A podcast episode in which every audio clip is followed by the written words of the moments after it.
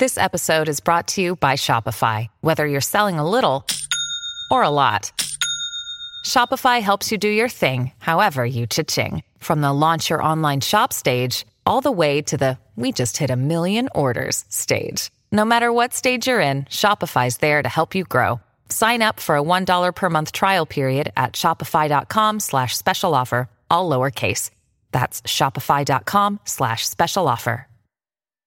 Hey, Drew Scott here, and I'm Jonathan Scott, reminding you that life's better with a home policy from American Family Insurance. They can help you get just the right protection at just the right price and help you save when you bundle home and auto. Kind of like Goldilocks and the Three Bears. It'll be just right for you. We love a custom build. American Family Insurance. Insure carefully, dream fearlessly. Get a quote and find an agent at amfam.com. Products not available in every state. Visit amfam.com to learn how discounts may apply to you. American Family Mutual Insurance Company SI and its operating company 6000 American Parkway, Madison, Wisconsin.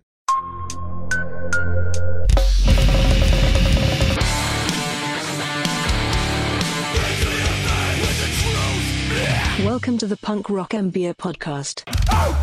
Does every like heavy music genre inevitably converge on djent? Like, is this the terminal endpoint for everything that involves guitars? What's up, everybody? I'm Finn McKenty. This is the Punk Rock MBA, and welcome back to another edition of Viewer Comments. This is where I answer your questions, comments, concerns, thoughts, and ideas to shamelessly steal a phrase from Colin's Last Stand. As a reminder for anybody who's new here, I read every single comment that I get. Yes, that is a lot of work. Yes, I probably shouldn't, but I do it anyway because this is my favorite part of the whole thing. Today, we are going to talk about mosh etiquette, the Misfits, Dropkick Murphys, Charli XCX, Funnel Cake, trap metal, victory records, and more. So stick around for that. First up from Tyler Granger, how much payola is it going to take for you to make a Dropkick Murphys video? Well, probably a lot because here's the thing. As an older white guy with an Irish sounding last name, if I make a video about Dropkick Murphys, that means that I'm going to have to listen to Dropkick Murphys, which means that I am one step closer to wearing one of those, like, I'm from Boston and I listen to ska hats that I always make fun of. And, you know, that is just a risk I can't take. Everybody in Boston thinks they're Irish. I, am I'm there, I'm like, what are you, man? He goes, fucking Irish. I go, oh, cool, what part? Boston. From Bennett Lens, why do you always talk shit about everything I enjoy? Vinyl, video games, the metal scene, etc. Here's the thing that I've just kind of recently sort of come to terms with. I have almost the exact opposite taste in music to my audience. Everything that I like, they probably hate or think it's stupid, and the stuff that they're into, I don't hate or think it's stupid, but I'm not personally into it. And you know what? I'm gonna lean into this because you just kind of have to be yourself, and you know, you can't be afraid of having some unpopular opinions. So get ready for a lot more unpopular opinions on this channel in the near future because I got lots of them. From Mandy Shumway, can we get an in-depth video on the history, influence, and shadiness of Victory Records? The newer generation thinks of Victory as Bayside and a day to remember, but they need Strife, Hatebreed, Earth Crisis, and All Out War. The kids need to learn. She's right. The truth is that Victory was absolutely, without a doubt, the most important defining label in hardcore of the 90s. I mean, they put out all the stuff she mentioned, as well as a lot of other stuff. Victory was the key to getting hardcore to break out of the underground and make it into kind of the, I don't know if I'd say mainstream, but Ozzfest kind of world and get distribution at like FYE and Best Buy and places like that. From Emmanuel Gonzalez, I know that the Misfits reunion was a big deal. Why didn't it feel like it? I'm a fan and thought people would be talking about it. It is interesting that it didn't seem like as big of a deal as, for example, the Refused reunion, even though Refused are way, way smaller than the Misfits. It seemed to me, at least, like that was more of like a cultural event because they weren't active for 10 or 15 years or however long it was before they came back. Also, Danzig was terrible, and Michael Graves' Air Misfits was terrible, so I think they probably kind of burned a little bit of their capital there. From Luke, no last name. How long have you been into hip hop? Well, I'm definitely going to date myself here, but I've been into hip hop since probably about 1987, since I was like nine years old. And then when Easy E and NWA came out, that was a huge one for me because I think I was like 11 or so when Eazy-Duz-It came out. And like he said fuck so many times that as an 11 year old, like hearing somebody swear that many times in a song was, was the coolest thing you could possibly imagine. Bitch on gag move, skis me, just to say I got. From Katrina Culligan. Okay, but what's your favorite song right now? My favorite song right now is called Metal Wings by a guy named Kenny Mason. Wings. Ever since that, Scotty killed the scrap every day. Partner mama, he ain't been the same. You gotta listen to the whole thing. It's really interesting. He goes from like 21 Savage to Deftones to like Ghostemane to like Kenny Hoopla. Super interesting example of how I think people now are like genre fluid.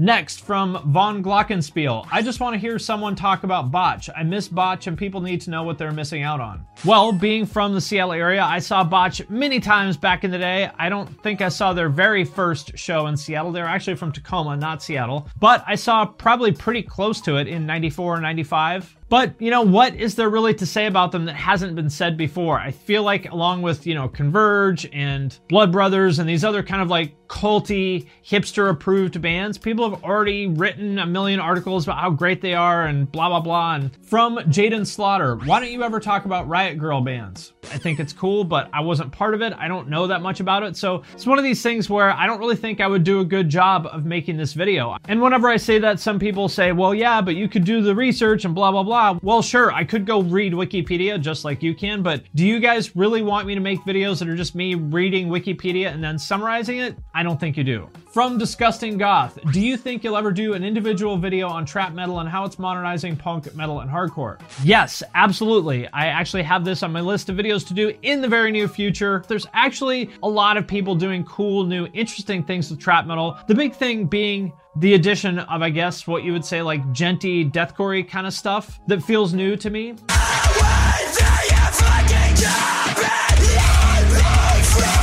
Does every like heavy music genre inevitably converge on djent? Like, is this the terminal endpoint for everything that involves guitars? From Garden of Eyes, do you have any plans to stream on Twitch or YouTube? And if so, what kind of content would you stream? Yes, absolutely. I'm to start doing Twitch in the very near future. There's a few things I need to figure out behind the scenes before I actually start, but I do have a channel probably stream some games. Like I want to stream Saints Row 3 because I love that game. Probably do some reactions to like news and music videos and movies, stuff like that. I just want to hang out, want it to feel like we're all just at a Denny's after a show the fuck's up, Denise? From Kevin O'Gorman, do you think women will usher in the next great generation of rock? No, I do not. And there is one very simple reason for that. Rock fans kind of don't really like women. I'm going to make a whole video about this, and I know this is not going to be a popular opinion, but it's kind of just the truth. Rock fans tend to not take female artists seriously. Like anytime I mention Hayley Williams, Gwen Stefani, people like that, you'll also notice that rock fans tend to dislike artists with a primarily female fan base. The unspoken, or actually kind of spoken, assumption is that if young girls like your music, it's somehow invalid. From STV Mag, what has been bothering you? Tell you what's bothering me is that none of the great MTV shows from like, I think around 2001 to 2005 or so are available on any streaming service. Like Made, Cribs, True Life, Date My Mom, Tail Daters. Like on Prime Video, if you click on it, it says, sorry, this is not available. I signed up for Paramount Plus just to see if maybe it was on there. Same deal. And that is a tragedy up there with the burning of the Library of Alexandria. From that one guy 2426, how do you intend to improve on yourself and your content over time? I love your videos, bro. Keep it up. First of all, thank you.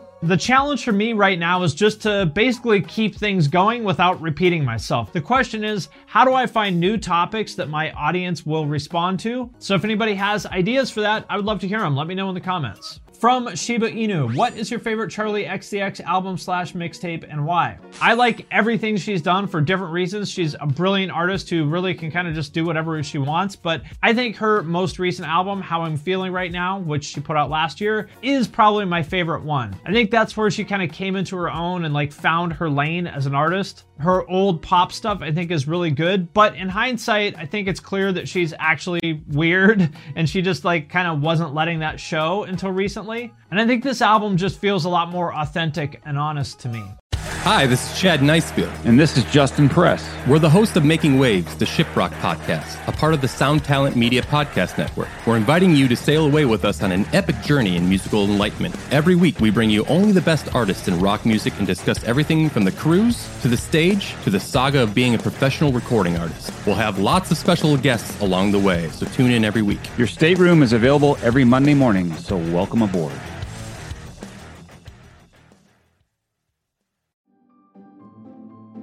Greetings from Evergreen Podcasts. We're rolling out a listener survey and we want to hear from you. The information in the survey will help us gather statistics and in turn make our shows more appealing to advertisers.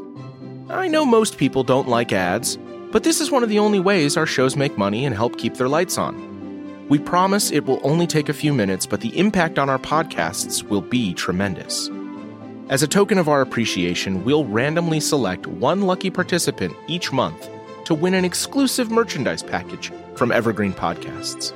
Head to evergreenpodcast.com slash listener survey to help a show and possibly get some free stuff for doing so. We can't thank you enough for the support. Now back to the show.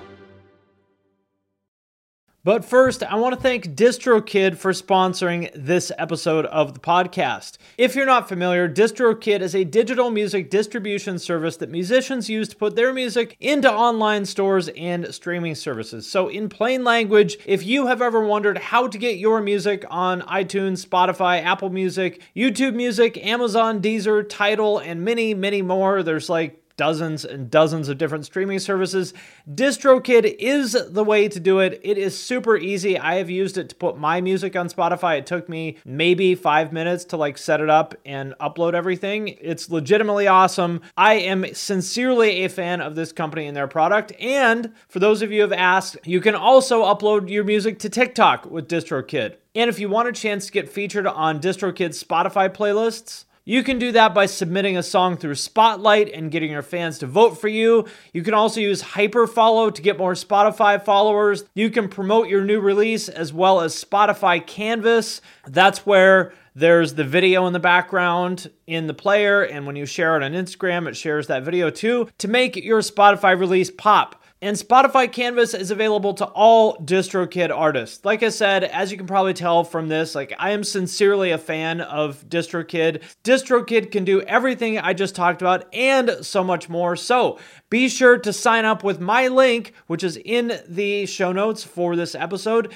to get 7% off your first year. That link is in the show notes of this episode, or go to distrokid.com slash VIP slash the punk rock MBA. And thanks again to DistroKid for sponsoring this episode. From Sci Fi AJ, any advice for single dudes, ideas about how to meet potential partners, places, or apps they might be found, things you would encourage them to have together or figure out before dating, etc. I'm going to talk about this in heteronormative terms because that's what I know. I think a lot of guys go into this from the perspective of like trying to find the perfect girl. And rather than thinking about it that way, I think you should look at it like who is the person that my ideal partner would want to be with, and how can I become that person? Because like attracts like. That's just the way the world works. So if you're in a bad place doing unhealthy, shitty things, like there's nobody that's going to come along and rescue you and turn you into the person that you want to be. You have to be that person first, and then you will attract your counterpart. So work on yourself. And when you do that, when you are truly happy with yourself and when you are okay being alone, that is when you're going to find the right person, I think.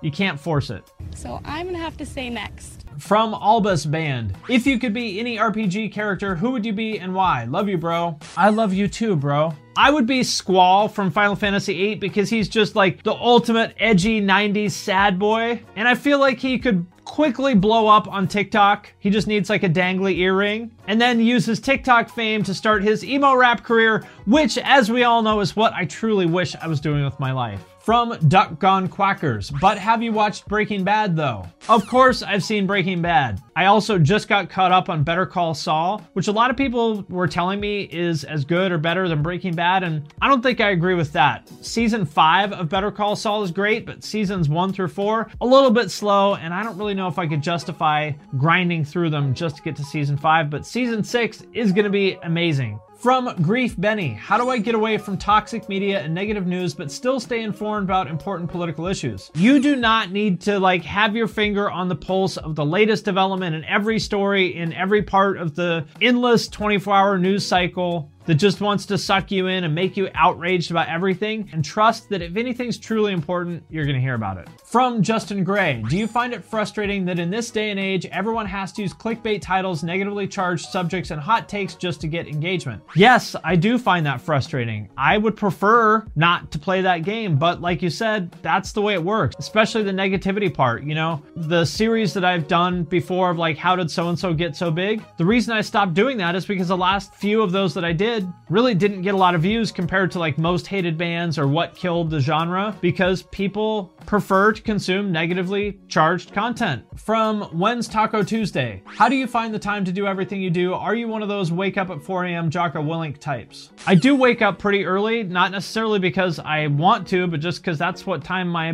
brain wakes me up. Like usually wake up at 5 or 5:30 or something. So there is that, but it doesn't matter what time you get up. There's still the same amount of hours in the day, and I think the answer there is to make sure you don't waste time. You can get a lot done even if you only want to work 8 hours a day. You can get a lot done in 8 hours of focused work a day. Get out there and live and strive to be better.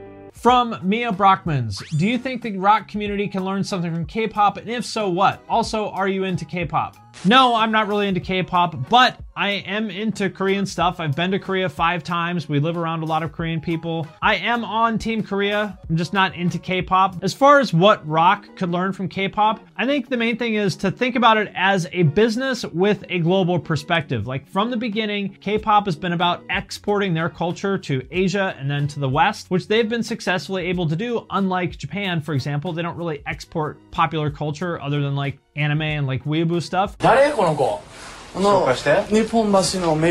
The downside of that, I would say, is that they may lose sight of the art part. Like, I think K pop, for the most part, is very manufactured and kind of contrived. But you can't argue with the results. I mean, the fact that Blackpink and BTS have become massive stars all over the world, there's definitely something to learn from that. From Deo Jones, what are your favorite rappers at the moment? I'm gonna assume that you mean mainstream stuff here, and I'm actually not super into a lot of the mainstream rap right now. I feel like everybody started doing the Travis Scott thing. Yep, in my white tee.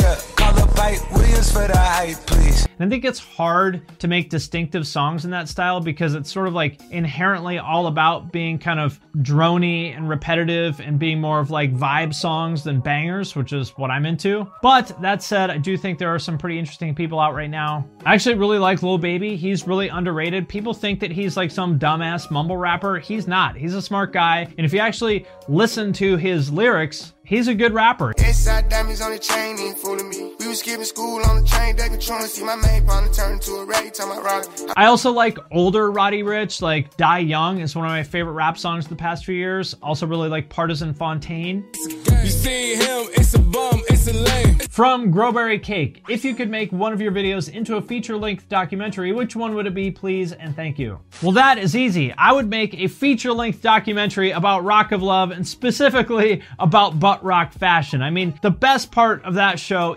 has to be Brett's outfits. Well, Brett and Heather. A 20 minute video cannot possibly do that justice. It needs a full length documentary. But on a serious note, if you were to put together all my pop punk videos, which I think I've done like five or so now, it actually is about 90 minutes of content and kind of is a documentary of the entire history of pop punk from the beginning up until like now, which is pretty cool. From Robbie the Robinson, what advice would you have for any kid wanting to get into the music industry? My first advice would be don't do it because the music industry pays badly. The people involved uh, are generally bad at their jobs and or like shitty, dysfunctional people. So I would avoid it, but I know that you're not going to listen. So, assuming that you do want to get into the music industry, we need to do is two things. One, have a particular skill set. You can't just show up and say, I'll do anything. Tell me what to do. Do not do that. You have to have a particular skill, like you have to be able to do design or marketing or production or booking shows or whatever it is. Like, do a thing and then network because in music, it is 100% about who you know. That's more important than what you know, although it is important to know something. So, have a skill, build a network be patient, and it'll happen. From Jason Kelly, how much would you estimate that you have spent on merch over the years? Actually, not much because the Venn diagram of like merch I like and artists I like and stuff that is in stock is like almost nothing. And so, what I found myself doing is wearing brands like this, my friend Randall's company Live Fit, that is like hardcore inspired. You know, he comes from like the Southern California metalcore kind of scene. So it looks like merch, but it's actually in stock and it fits me and it looks cool. So I kind of go that direction. From Jordan Rochester, already seen it suggested from a few, but a video discussing mosh etiquette and crowd killing, etc., would be pretty cool to see. On that note, I have a little bit of a story about mosh etiquette. This was 1998, I think. There's a band called Harvest, which was like a kind of uptight, straight edge hardcore type band that somehow or another ended up playing this punk venue called Speak in Tongues in Cleveland, which was basically like a house that people had shows at. So there was some guy there who like took his shirt off and was moshing and acting all like tough. And my friend Mike, who I think lived there at the time, Mike Roderman, went upstairs to the kitchen, got a pot of boiling hot coffee, came down into the pit, and accidentally on purpose spilled it on the guy. Like, oops! Splashed the guy with like boiling hot coffee. In- instantly, he got all like red because he probably got like first degree burns from the coffee and got kind of huffy, but he couldn't really do anything because he instantly got surrounded by 50 people who either lived there or were friends of the people that, he, that lived there. So he just kind of had to back down, and Mike was just like, oh, sorry, man. So I think the lesson is read the room. All right, my friends, that does it for this video. As always, thank you very much to everybody who comments. I read every single one of them. Before I let you go, I wanted to mention some of my new merch.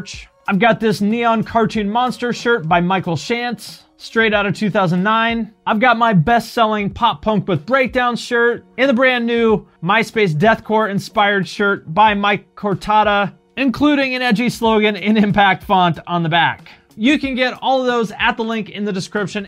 All right, my friends, that does it for this episode of the podcast. If you made it this far, thank you. Thank you for listening. We sincerely appreciate each and every one of you. If you want to help the show, there's a couple things that you can do. First of all, share it on social media. If you share it, tag us, tag Finn McKenty, that's me, and tag Deanna Chapman, that's a producer. Second thing you can do, if you really, really, really love us and really want to support us, you can support us on Patreon. There's a link to that in the show notes. You can leave a review on Apple Podcasts or wherever else you're listening to this, or you can do none of that. And you can just sit at home think about how awesome this podcast is. That works too. Again, thank you very much to each and every one of you for listening. We sincerely appreciate it, and we'll see you next time. Hey, what's up? This is Blake Wyland. I'm the host of the Tone Mob Podcast. It's a show where I interview guitar people about guitar stuff. We talk about their pedals, their amps, their accessories, their preferences, all that stuff, as well as a healthy dose of whatever comes up. Topics have ranged from aliens to addiction and anywhere in between. Oh, yeah, and pizza. We're definitely going to be talking about pizza.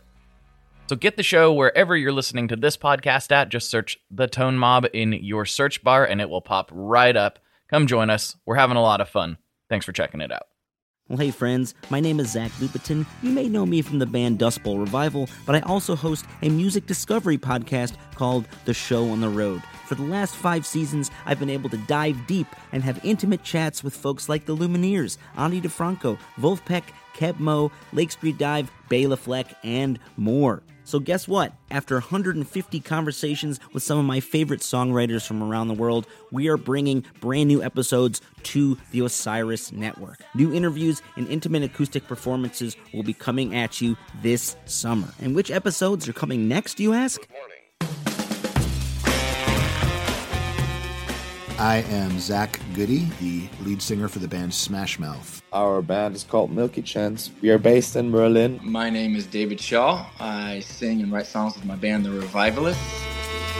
Trust me, these conversations go some wild places. So subscribe to the show on the road on Osiris, and we'll see you soon.